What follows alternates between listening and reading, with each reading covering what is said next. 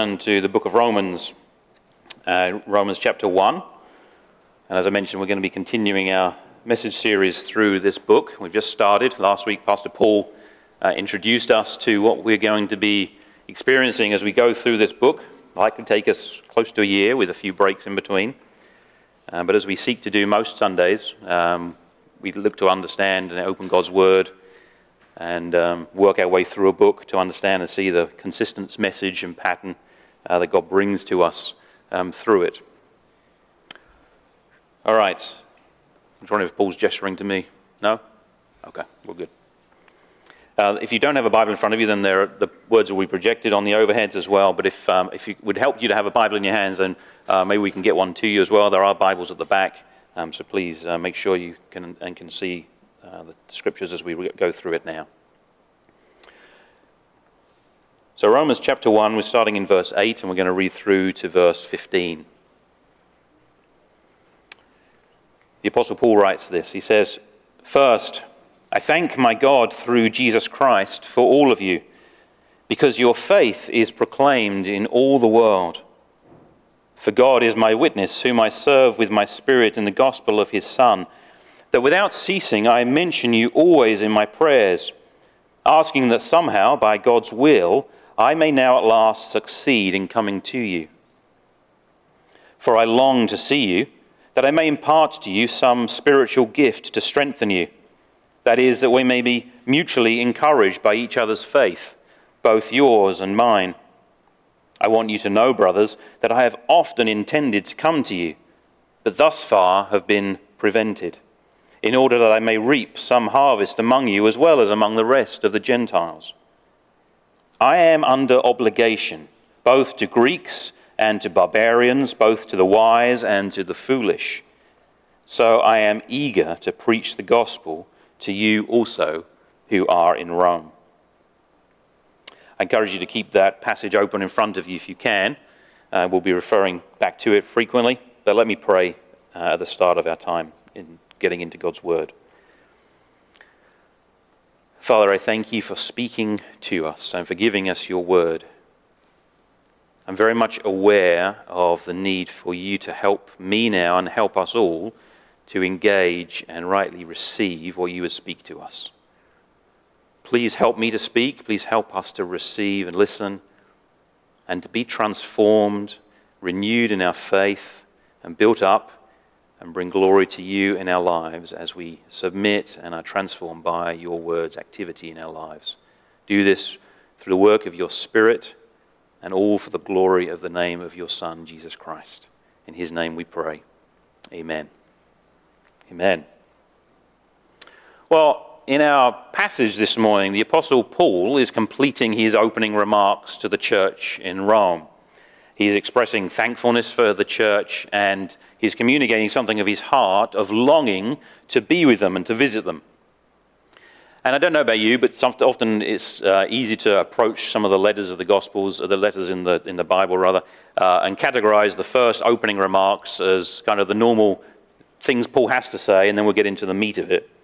Um, but there are some interesting and I think curious things to see and be challenged by in our passage this morning that I think will reward us in spending time going through them. Although it may seem like a rather straightforward passage, I think I, there's something I want us to see that might strike us as quite odd when we recognize it. And that there appears to be a, an apparent disconnect between the first and the last verse of our passage. If you can see both of them in front of you, I'll, I'll read them to you again. He says, First, I thank my God through Jesus Christ for all of you, because your faith is proclaimed in all the world. And then lastly, I am eager to preach the gospel to you also who are in Rome. I thank God for you because your faith is talked about throughout the known world, and I'm eager to preach the gospel to you. Does that initially strike you as a little odd? It does to me. On the one hand, we have Paul thanking God for this Roman church, for their faith, which has developed a reputation throughout the known world at the time. For all the things that people could have been talking about this group of believers perhaps their perseverance through trial, maybe their strategic position in the capital of the city of the, of the world there in Rome. Maybe they had awesome potlucks, we don't know. But the thing that people were really talking about, about this church, was their faith. These Christians knew what they believed the central truths of knowing God through Jesus Christ, and they stuck to it. Now, what would you think a church with that sort of reputation would need to hear? Maybe they'd need some teaching on evangelism or on apologetics so that they would learn how to share this faith in the cosmopolitan city in which they lived. Or perhaps rather, we would expect this letter to focus less on what they needed, because they seemed to have it together, and more on what could they offer. Do they have any leaders with this faith that they could perhaps send to other churches? Maybe they could be praying for the churches in Asia and Macedonia, or maybe they could be contributing to the church in Jerusalem. These things could have made sense to a church with faith, world renowned faith, I think, wouldn't they? So I think it's fair to say that what Paul does say to them of wanting to preach the gospel should, pre- should pique our curiosity and grab our attention. Because this church, with a worldwide faith, world known faith, Paul is eager to preach the gospel to them again. And this isn't some daydream or some sleight of fancy that Paul's just thought about, uh, thought to uh, come up with. You know, it'd be nice, take, nice to take a trip to the capital, see some sights, preach to the local church while I'm there. Paul is in earnest, and we see it in this passage. In verse 9, he says, For God is my witness whom I serve with my spirit in the gospel of his Son, that without ceasing I mention you always in my prayers, asking that somehow, by God's will, I may know at last succeed in coming to you. And then we read at the end of Paul's letter in chapter 15, Paul has had this longing for years and just not been able to execute a trip to Rome. He's been eager to travel there, all with the purpose of preaching the gospel to believers in that city. So let's hear from our passage these reasons that Paul gives for wanting to be, his eagerness to go and preach the gospel to these Christians in Rome, and see if we can make sense of this apparent disconnection between the, last, the first and the last verses of this section. And while none of us are apostles, we'll see that there is a similar motivation, a similar opportunity, and a similar obligation to share the gospel that is in common with all believers. Although Paul had an apostolic calling, we all share in a gospel calling, which is similar in type with the apostle. It may only vary in different in degrees in which in how we live that out. So we're going to see three reasons that Paul gives us for his eagerness to share the gospel to those in Rome and, and think about what that means for us today as Christians in Haverhill, Massachusetts. So, the first point in verses 11 and 12 we should be eager to share the gospel as doing so brings mutual encouragement. We should be eager to share the gospel because doing so brings mutual encouragement. Again, look in verse 11. Paul says, For I long to see you that I may impart to you some spiritual gift to strengthen you. That is, that we may be, may be mutually encouraged by each other's faith, both yours and mine.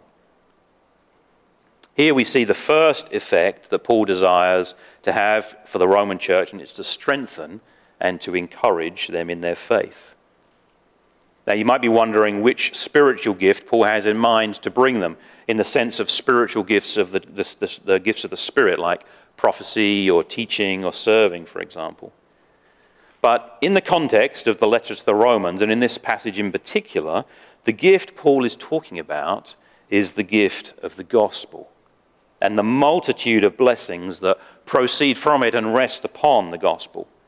Paul actually uses this word gift six times in this particular letter, and five of those is he's referring to the gospel.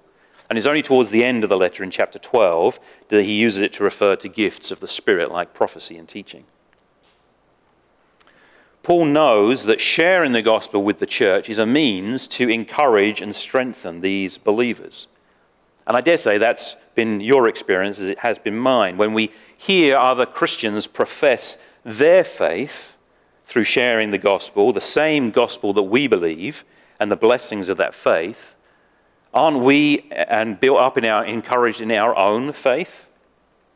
There's many contexts that we have to do that in church life, but that's one of the reasons why we have the sharing mic, so that on Sunday mornings if there are specific ways that people feel led to share of how God has met them through the gospel and how he sees them working, it's a chance for us to share that as a church to encourage and build us up in our faith. And recognize, too, that Paul's not thinking about this encouragement only in one way, from apostle to church believer, but he is anticipating mutual encouragement for himself as well as for the church that as they each share the gospel and their experience of God's grace through that gospel. It's worth realizing that Paul has never met the Roman church before. He wasn't responsible for bringing them the gospel in the first place, he wasn't responsible for this church plant and growing. But rather than his unfamiliarity with them lessening his desire to go see them, it actually serves to increase his longing to hear from a church sharing their faith that he's had nothing to do with. Again, I suspect most of us have had similar experiences. There is an added encouragement, isn't there, of hearing from men and women with whom we have had, we've had no particular connection, but hearing them profess their faith in the same gospel in which we believe. Doesn't it affirm that we're not alone in what we believe? And it reminds us that God is not dependent solely on us for, to see the gospel spread and to grow. What an encouragement to our faith in God and in His desire to save lost sinners and build them up in Christ to hear about His activity apart from us. We've heard that just recently in uh, Paul Miller telling us about the church in Nepal and then earlier in the summer, some of us were able to witness the very first baptism at King of Peace Church in Salem, Massachusetts, one of our sister churches. And I'm sure that for those who saw and experienced those things, like me, you were encouraged and built up in your faith to hear and see what God is doing elsewhere and apart from us. God's word tells us, and our experience confirms, what a great encouragement it is in our faith to share the gospel and to hear it shared from others.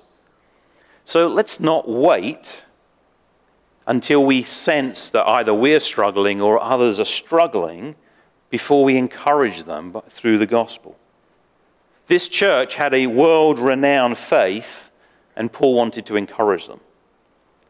Paul was a world renowned apostle with a unique Damascus Road vision of the risen Lord, and he wanted to be encouraged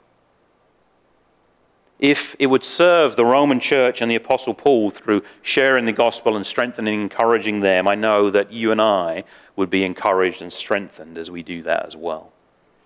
So we should be eager to share the gospel, as doing so brings mutual encouragement. The second thing we see is in verse 13 that we should be eager to share the gospel, as doing so produces spiritual fruit. Look at verse 13 with me. Paul writes, I do not want you to be unaware, brothers, that I have often intended to come to you, but have thus far been prevented, in order that I may reap a harvest among, among you as well as among the rest of the Gentiles. Now, in the original language, and some of the other translations uh, translate it a little differently as well, the word translated harvest in the ESV is referring to seeing spiritual fruit among God's people. It's a theme Paul picks up later in this particular letter, and I think we have these verses in Romans chapter 6. He says, For when you were slaves to sin, you were free in regard to righteousness. But what fruit were you getting at that time from the things of which you are now ashamed? For the end of those things is death. But now that you have been set free from sin and have become slaves of God, the fruit you get leads to sanctification, and its end, eternal life. And sanctification there talks about, describes the Christian life of growing in holiness and growing in the likeness of Jesus Christ. Again, he, he continues in uh, chapter 7. Verse 4, he says, Likewise, my brothers, you also have died to the law through the body of Christ, so that you may belong to another, to him who has been raised from the dead, in order that we may bear fruit for God. Paul is very much aware in his own life and in the lives of the churches he's been part of to see them grow, that God intends believers everywhere to grow in bearing spiritual fruit, both for their own blessing and also for the glory of God. If you remember, Jesus himself taught the very same truths in the Sermon on the Mount. Actually, no, in John 15. Sermon on the Mount comes a little bit later. In John chapter 15, Jesus taught his disciples, he said, You did not choose me, but I chose you and appointed you that you should go and bear fruit, and that your fruit should abide, so that whatever you ask the Father in my name, he may give it to you. And again, uh, in verse 8 of that same chapter, he says, By this my Father is glorified, that you bear much fruit, and so prove to be my disciples. The scriptures affirm this twofold purpose of fruitfulness in the Christian life of blessings for the believer and of glorifying God as the source of any and all spiritual fruit in our lives. And what's interesting to note from our passage today, and verse 13 in particular, is we see that Christian fruitfulness is not simply a personal or private matter between individual believer and God, but that other believers around us can contribute to that process of us producing spiritual fruit. And Paul is eager to be part of that spiritual fruitfulness in the Roman church. And the way he knows to do that is through sharing the gospel with them. Here, Paul models for us what it's like to have godly ambition. Now, ambition can be something of a little bit of a dirty word for Christians, I think that having ambition is something that's inherently against the Christian life, that it's naturally self centered. And as Christians, we know that God's called us to turn from being self centered and to turn to having our lives centered on Him. And we also know that in the context of my relationships with other people, ambition is sometimes thought about in terms of winning and losing. And if I have ambition for something it, and I'm going to pursue it to win it, it kind of in- inherently means that someone else is going to lose. And so, as a Christian, perhaps what that means is we need to put others before ourselves, and it means we need to accept losing our ambition so that others can win. Well, if that's your way of thinking about ambition, and it certainly was mine for a long time, it doesn't really align with what the scriptures hold before us. Yes, our lives are to be centered on God and we are to put others before ourselves. But that does not mean that a God centered, others considerate life doesn't also bring benefit and blessing to me. In fact, quite the opposite. A God centered, others considerate life is the only true means of bringing lasting blessing and benefit to me. Now we get to the Sermon on the Mount in Matthew chapter 6. Jesus himself, he taught his disciples to lay up for themselves treasures in heaven.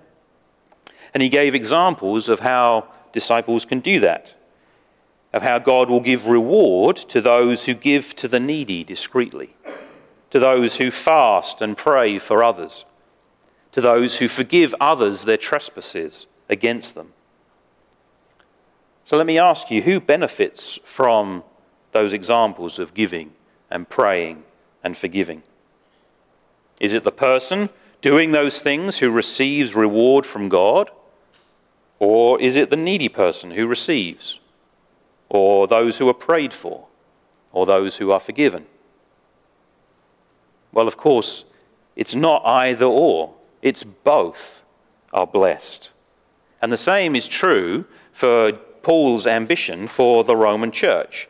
It is a truly godly ambition, for his desire for fruitfulness for them is an ambition for more of God's blessing and reward for the church and for himself and for God's glory. Paul's desire for the Roman church is the desire, or should be the desire, of any discipling relationship to see a person grow in fruitfulness to God. And Paul knows the soil that produces fruit has to be gospel saturated soil. So he's eager to share the gospel with them, and he sets that example for us. Let me give just a specific encouragement here to parents in particular. Parents, teach your the Bible to your kids, but not simply so that your kids know the words on the pages of this book, but so they know the gospel of Jesus from the pages of this book. And when it seems like by God's grace they know and receive the gospel of Jesus for themselves, continue to share the gospel of Jesus with your kids. Share with them how the gospel shapes your life and continue to sow into them uh, to encourage spiritual fruitfulness in their own lives. The gospel is the soil in which fruitfulness grows. So let's all of us be eager to share the gospel, as doing so produces spiritual fruit. Thirdly, in verse 14, we see that we should be eager to share the gospel, as doing so meets our all inclusive obligation. Verse 14 I am under obligation both to Greeks and to barbarians, both to the wise and to the foolish. Here, Paul explains that part of his eagerness to share the gospel comes from his sense of obligation to the Roman church. Now, perhaps that strikes you as a little odd and perhaps contrary to what you've typically thought of in terms of obligation, because isn't the gospel really an obligation to God? And it is true that we have been entrusted by God with the gospel, and that puts us in obligation to Him. We are Christ's ambassadors, God making His appeal through us. So we are obliged to represent our Master and discharge His message faithfully. However, here, Paul's focus is on the other side of the same gospel coin, as it were not his obligation to the one from whom he received the gospel, but rather his obligation to the ones for whom he, was to, he is to share the gospel. God has entrusted Paul with the gospel of Jesus Christ, and particularly for Paul to share the gospel with the Gentile or the non Jewish world. It's not entirely clear from the passage the distinctions that Paul makes here Greeks, barbarians, wise, foolish, whether those are similar pairings or whether they're completely distinctive, it doesn't really matter, I don't think. In general, we know and understand what he's referring to is the full range of nationalities, of languages, of cultures, of intelligence, of education found within the Gentile world that Paul was seeking to, uh, seeking to reach both in Rome, but also beyond Rome, because we know Rome was not his final destination, or what he hoped to be his final destination was actually to go on to Spain and preach the gospel there as well. And every person Paul planned to encounter, he has on his mind sharing the gospel with them. In case you have the wrong image in mind, let me just say as well, barbarian doesn't mean doesn't refer to a Conan the barbarian type people, I'm afraid. It's simply a term that's used to, was used to refer to non Greek speakers because their foreign language or their foreign tongue was often characterized as nonsensical babbling of a ba ba ba ba ba ba ba. So that's where the barbarian word came from. And these are only some categories of the people that God intends his gospel to come to. In the very next verse beyond our passage, Paul's going to speak about bringing the gospel to Jew as well as to Greek. So Paul knew that he had an obligation or a debt to the Gentile world, which included the Roman church. John Stott, on his commentary on this verse, he says there's two ways of getting into debt. The first is to borrow money from someone, the second is to be given money for someone by a third person. For example, if you were to give me $1,000 from, from you, then I would be in your debt until I paid it back. But equally, if a friend of yours was to give me $1,000 to give to you, I would be in your debt until I gave or handed over that gift to you. In the first case, I would be in debt through borrowing. In the second case, I will be in debt to you because of what's been entrusted to me. And it's in this second case that Paul sensed his indebtedness and obligation to the Romans.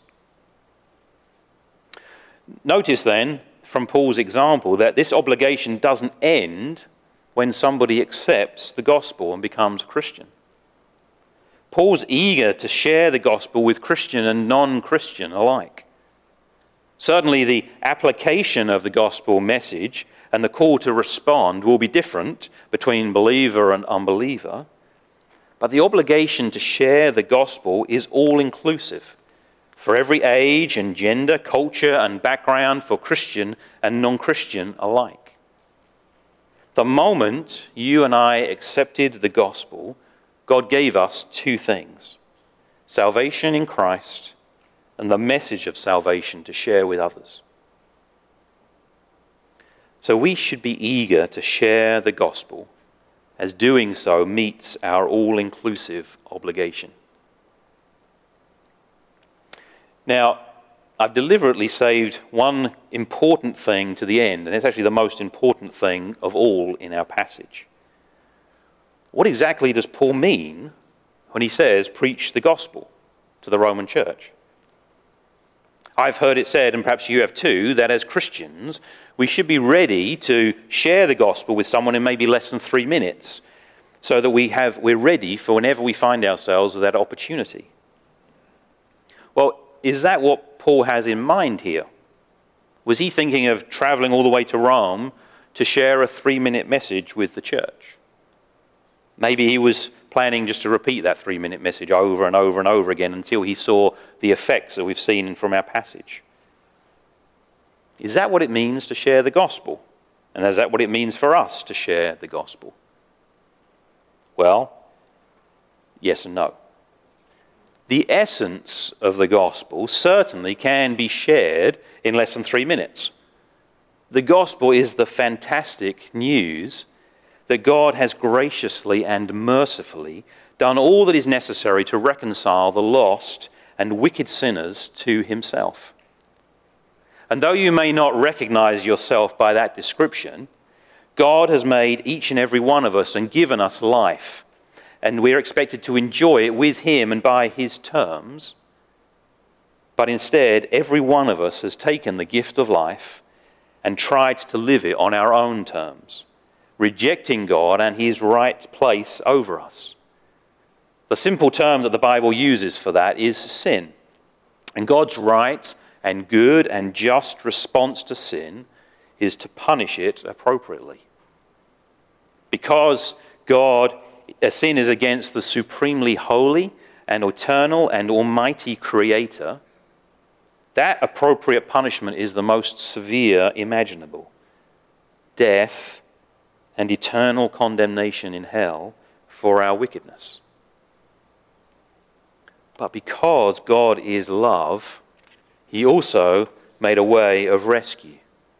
He sent His Son, Jesus, into the world. The Creator became a creature, and He did so. He, did, he enjoyed life with God the Father on God's terms, living the perfect life that you and I were supposed to live.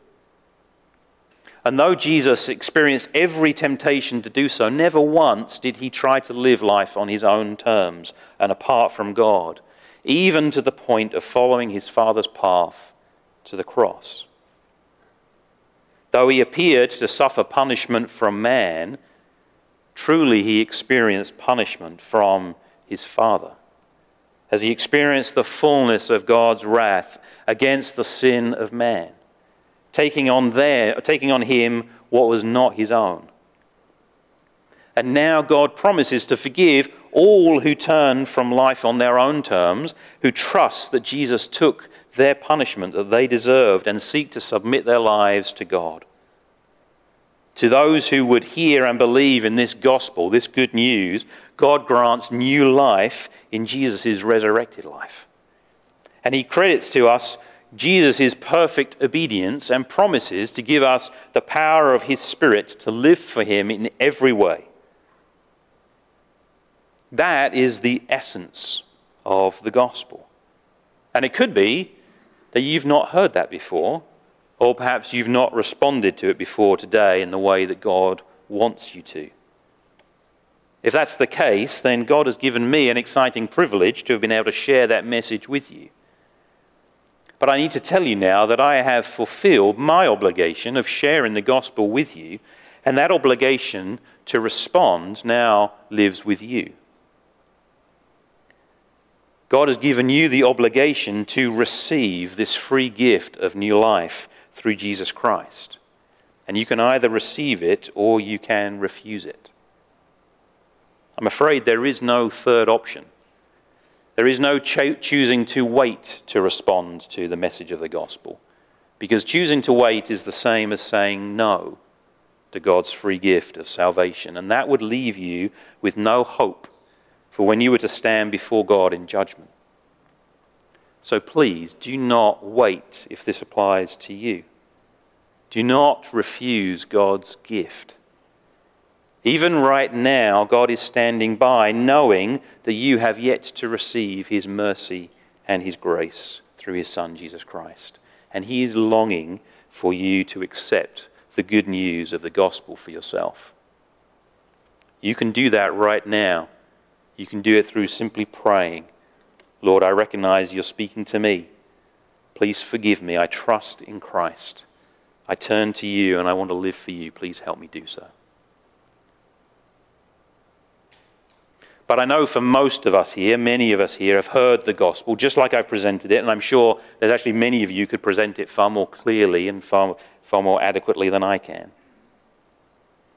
Now, I in no way mean to diminish how wonderful and significant the good news of the gospel is. But I do want to ask the question is that succinct gospel message all that Paul means in sharing the gospel? Are we simply to repeat some version of that to one another when we are called to share the gospel? I think there is danger if that is all we do. You see, in verse 9 in our passage, it tells us that the gospel is the gospel of a person. It is the gospel of God's Son, Jesus. And it may well very serve, it may well serve on some occasions to reduce the gospel message down to its essence, down to its bare bones, as it were. But the bare bones are limited in able to be able to convey the fullness of a person, of who that person is, in this case, who Jesus is, and the fullness of life that we have in him through the gospel. If we only think of sharing the gospel in terms of only sharing the bare bones of the message, we will very quickly miss out on all that God intends for us to enjoy and others to enjoy and experience through the life we have in Christ Jesus. Simply repeating the same bare bones gospel can end up a little bit like going to a doctor who always prescribes the exact same thing regardless of our complaint. Doesn't matter what ails us, doesn't matter whatever what need we have. The assessment she gives is always the same. And It doesn't matter what it is that she may say. And maybe it's very helpful to start with, and maybe it's very helpful on multiple occasions. But we recognize there's a pattern here that every time we go to the doctor, we hear the exact same prescription. And after a while, we probably start thinking to ourselves, well, why do I need to go to the doctor? I know what they're going to tell me. I'll just do it anyway. Do whatever it is they prescribe. And maybe it continues to work sometimes, but then what happens when it doesn't work?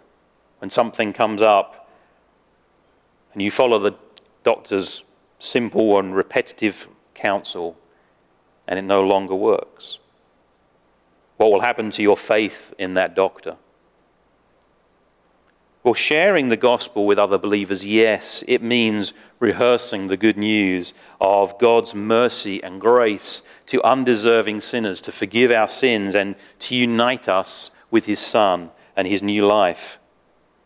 But it also means then going on to connect that good news with all the joys and the blessings and the expectations that flow from that good news of what it means to have life in Jesus Christ. And I'm confident that that's what Paul means here when he's talking about sharing the gospel with the Romans, because that's exactly what he does through the rest of his letter, just as he does in all of his letters. He doesn't simply rehearse a bare bones good repetition of the gospel, although it is embedded through his letter. Otherwise, his letters would be very short, and we know that they're not. Rather, is this one, this particular that goes on for 15 more chapters, and it is full of fors and therefores that connect the gospel in a multitude of ways into the fullness of life, of blessing and calling that applies to all those who have received Jesus as Lord and Saviour. The gospel blessings, just from this letter to the Romans alone, reminds us that because of the gospel of Christ, we can be sure of God's love for us and that we have peace with Him. And He calls us to peace and unity with each other. Because of the gospel of Christ, we can stand in the righteousness of Christ and we are declared justified in God's sight. There is now no condemnation that awaits us, only the sure hope of joy and glory in God for all eternity because of the gospel of Christ and our declaration of faith through baptism, we experience the freedom of having died to sin with Christ and being alive to God in Jesus' resurrected life. Because of the gospel of Christ, we are adopted into God's family and called God's children, and we will never be separated from our Heavenly Father. Because of the gospel of Christ, we can have every confidence in God's sovereign providence, always to provide for my true needs and to work everything in my life together for the good purpose of making me more like Jesus Christ. Because of the gospel of Christ, I am free and empowered by God's Holy Spirit to love, to serve, to pray, to give to forgive, to submit, and to build others up. These are just some of the wonderful facets of being united to the life of Jesus Christ because of the gospel.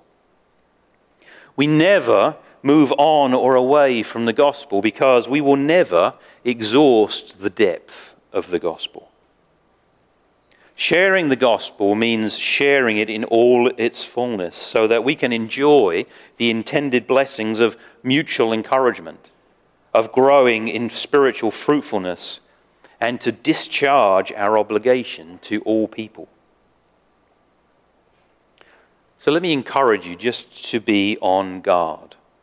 To be on guard about only thinking about and sharing the gospel in a bare bones, condensed version. And this becoming for you an oversimplification or an abbreviation of your own faith. God calls you to enjoy so much more, just as He calls the Romans to enjoy that in this letter. And if you recognize yourself in this, if you recognize that you've been, a, been in a pattern, and maybe a pattern for a number of years, of condensing your rehearsal of the gospel, perhaps even just the rehearsal in your own mind. Perhaps moving from rehearsing and, assume, and condensing the gospel to then assuming the gospel. And perhaps even then going on to ignoring the gospel.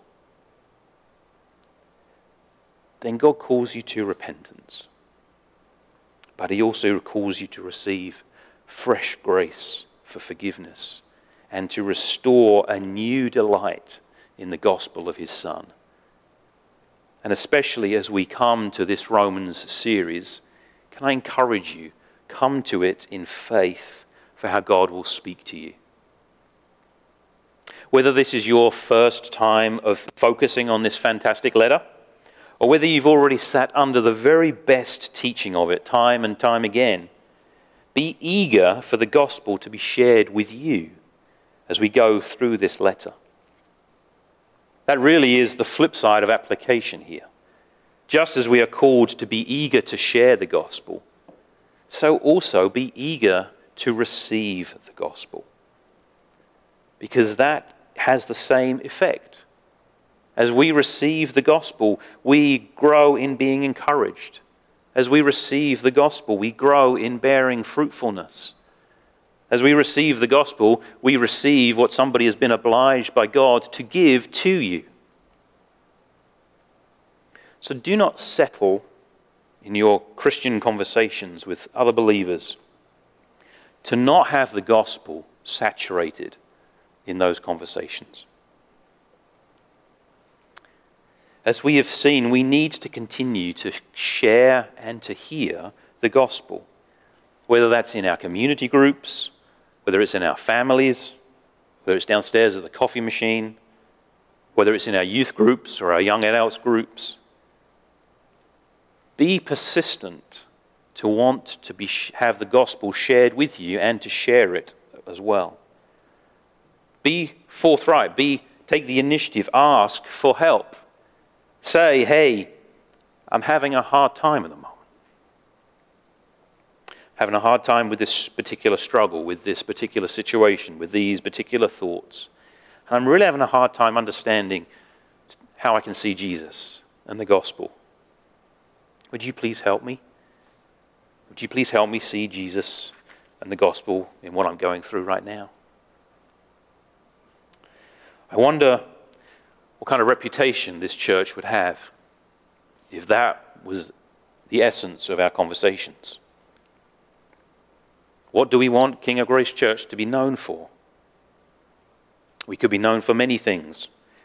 Our community events, like our Fall Festival or our VBS. We could be known for our building. We could be known for our size. We could be known for our preaching. We could be known for our music and countless other things. And they are all good things in the right place and ser- you, to, to serve God's purpose. But I offer to you from the Romans example Let's desire to be a church known for our faith. And like Paul's plan for a church like that, let's plan to share the gospel and the riches of the gospel in every opportunity we have, to mutually encourage, to produce fruit, and to meet the obligation that we have one to another and to all people, all to the praise and glory of God. Let's pray together.